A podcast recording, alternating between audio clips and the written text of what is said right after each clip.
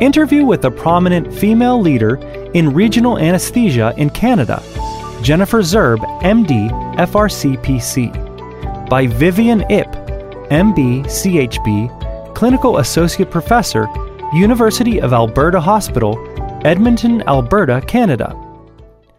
In the 21st century, society is becoming increasingly aware of the need for gender representation, equality, and diversity. Although the number of female physicians in leadership roles is increasing, more female leaders are still needed in the field of medicine. Recently, I had an opportunity to interview Jennifer Szerb, MD, FRC PC. Jennifer is a professor in anesthesia and pain medicine at Dalhousie University in Halifax, Canada. She was the chair of the regional anesthesia section of the Canadian Anesthesia Society.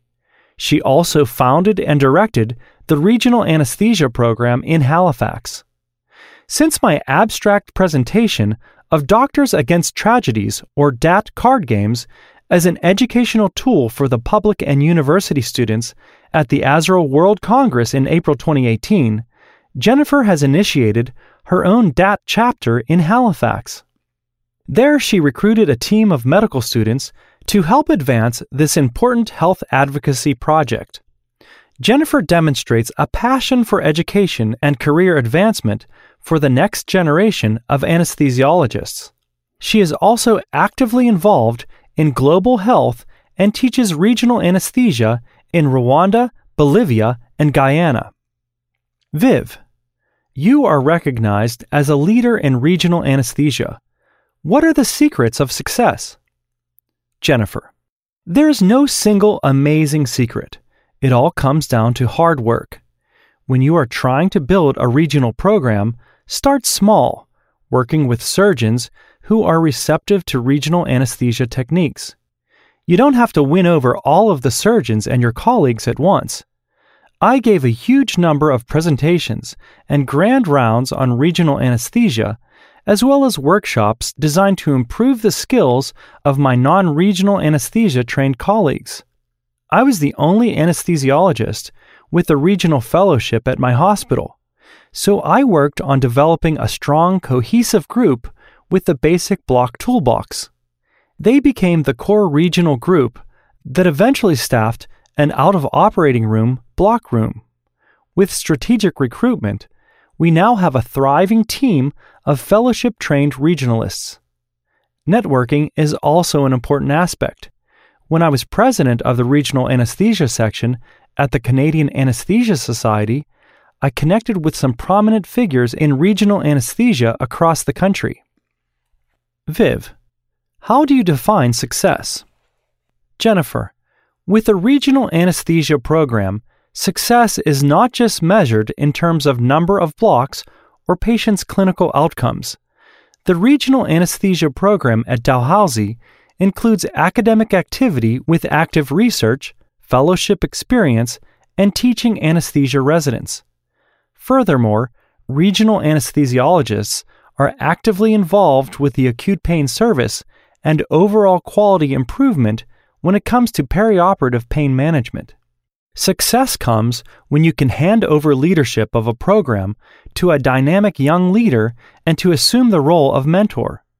It is very gratifying to know that the program will endure without me and to see it evolve to encompass all levels of academic achievement. Viv, what are the qualities of being a good leader? Jennifer, I am not so sure I can put myself in that category.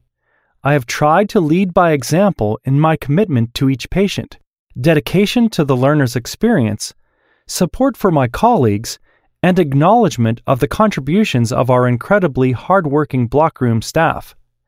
I would have to say that in my interactions with surgeons and administrators, I have had my share of conflicts, including people who have reported me for various rule infractions. So I would say you have to be like a bulldog with a bone between your teeth. Hold on to your goals with tenacity. Often, achieving change in an institution is as hard as changing the course of the Titanic by three degrees. Viv, What has been a defining moment for you in your academic career?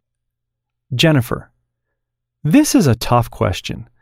There is no one defining moment. My research was boosted tremendously when our team received the 2015 ASRA Best of Meeting Award for our abstract, Histological Confirmation of Needle Tip Position during Ultrasound Guided Interscalene Block, a randomized comparison of intraplexus and paraplexus approach. Achieving the rank of full professor in 2016 was important not only for me personally, but also for increasing the female representation at that level. Viv, how do you gain support from your department and colleagues and garner recognition? Jennifer, first and foremost, clinical expertise and technical skills are respected. Research achievements and the ability to teach are less visible overall and therefore undervalued. It's all about how you can demonstrate the benefits to patients, support people to achieve success in their careers, and retain your sense of humor. Viv, do you think men and women are different in terms of the level of support and recognition they receive? Jennifer, I have always worked in a very egalitarian department with a strong group of women at all stages of their careers. The extra challenge for both young men and women comes when attempting to attain promotion through the academic ranks. The criteria for achieving professor, no matter what academic stream, require a demonstration of regular research output. This is challenging without protected time, because evenings and weekends are devoted to raising children. The glass ceiling occurs because young anesthesiologists are busy with their families, whereas academic promotion requires an additional workload, leading to imbalance and often necessitates a partner willing to be chief cook and bottle washer at home. Viv, have you had any strong mentors who helped you along your path to success? Jennifer, my fellowship director, Dr. Desiree Prasad, immediately comes to mind. She was an amazing teacher and someone I have always tried to emulate. I still report my progress to her, such as just passing the European Diploma in Regional Anesthesia exams in 2018. Viv, what qualities made that mentor successful? Any advice on mentorship? Jennifer, mentorship is about being available to listen, offer advice, and support.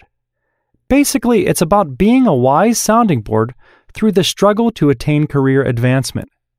Anesthesia departments should have a formal process where junior staff are paired with senior staff to help with career path planning. On a personal level, I had to seek advice externally from a career counselor, which was very valuable and I highly recommend. Viv, do we need more female leaders? Why do women struggle to get into leadership positions?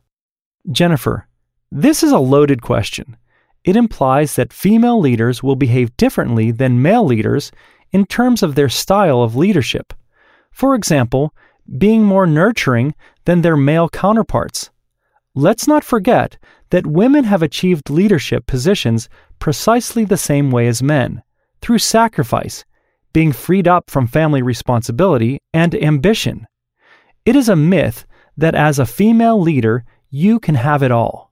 When I poll my junior female colleagues, they tell me that they still do at least the bulk of the mental activity, scheduling, and home and child care. Rather than beating our breasts and bemoaning the lack of female leaders, we should examine whether work sharing between partners really is happening in the home. Additionally, to answer this extremely complex question, women choose to spend more time with their kids when they are little. I think we should actually value this and applaud their commitment to raising good, solid citizens. Finally, I have to go back to my own story. I went back to start an anesthesia residency when I was 39, so my kids were mostly grown. Rather than working full time, I had one unpaid day a week that allowed me to do administrative and research activity. I sacrificed my income and free time to get where I am. Leadership is not an entitlement, it is something earned. Viv, what have been the hurdles in terms of getting recognized, especially as a woman in the predominantly male specialty?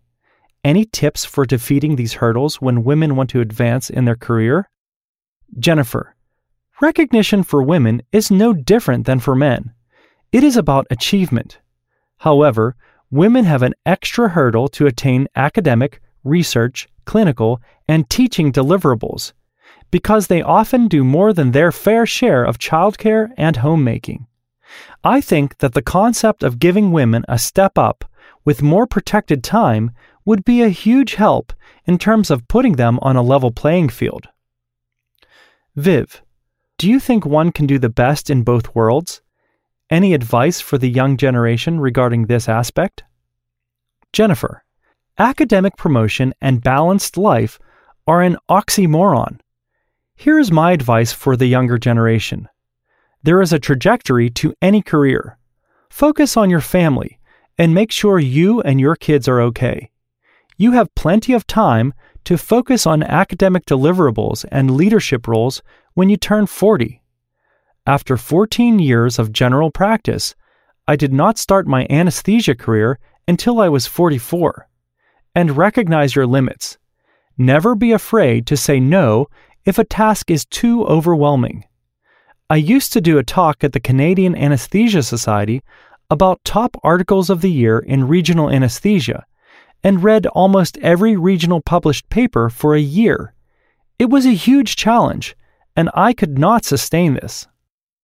Viv, what are your thoughts about the Me Too movement in the medical profession? Is it going to bring about a cultural change in medicine?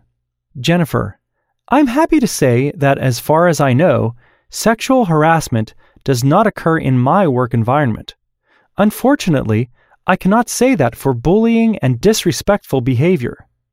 There is definitely a difference in the way male surgeons interact with junior female anesthesiologists that they would not dare try on senior male anesthesiologists. I think we should have open discussion and conflict training involving all staff. It is not enough to have a poster saying this is a respectful workplace. Hard work is not the cause of burnout and workplace stress. Harassment creates a toxic environment for all. Viv, should there be more in the way of wellness for women in medicine? How can there be more protection and support for women in the workplace and society? Jennifer, many young women and men with families in anesthesia do not work full time so they can be with their families. This is not something that is given to them. It comes at the cost of income. Being a bit more generous with protected paid academic time may be a way to support them. The media devotes much attention to topics such as physician burnout and wellness. I don't think we have enough emphasis on how lucky physicians in North America are. They have a steady income and are often self employed with no supervisor to report to. They live in nice houses, take holidays, and send their kids to good schools. That's not always true for other parts of society, who may face job loss and little savings. So, if you are feeling self pity, involve yourself in global health. I have been an active volunteer with the Canadian Anesthesiologist Society International Education Foundation, and I am planning to go on my fifth trip to Rwanda for a month of teaching. When I come home, I'm going to kiss my anesthesia machine and my wall oxygen. I'm going to feel lucky taking a hot shower and going for a walk in the park. Let's start putting our lives in perspective. Viv, what do you think the best way is to foster diversity and inclusion in our subspecialty? Do you think ASRA is moving toward embracing diversity? Jennifer, I think ASRA can congratulate itself on already being extremely diverse.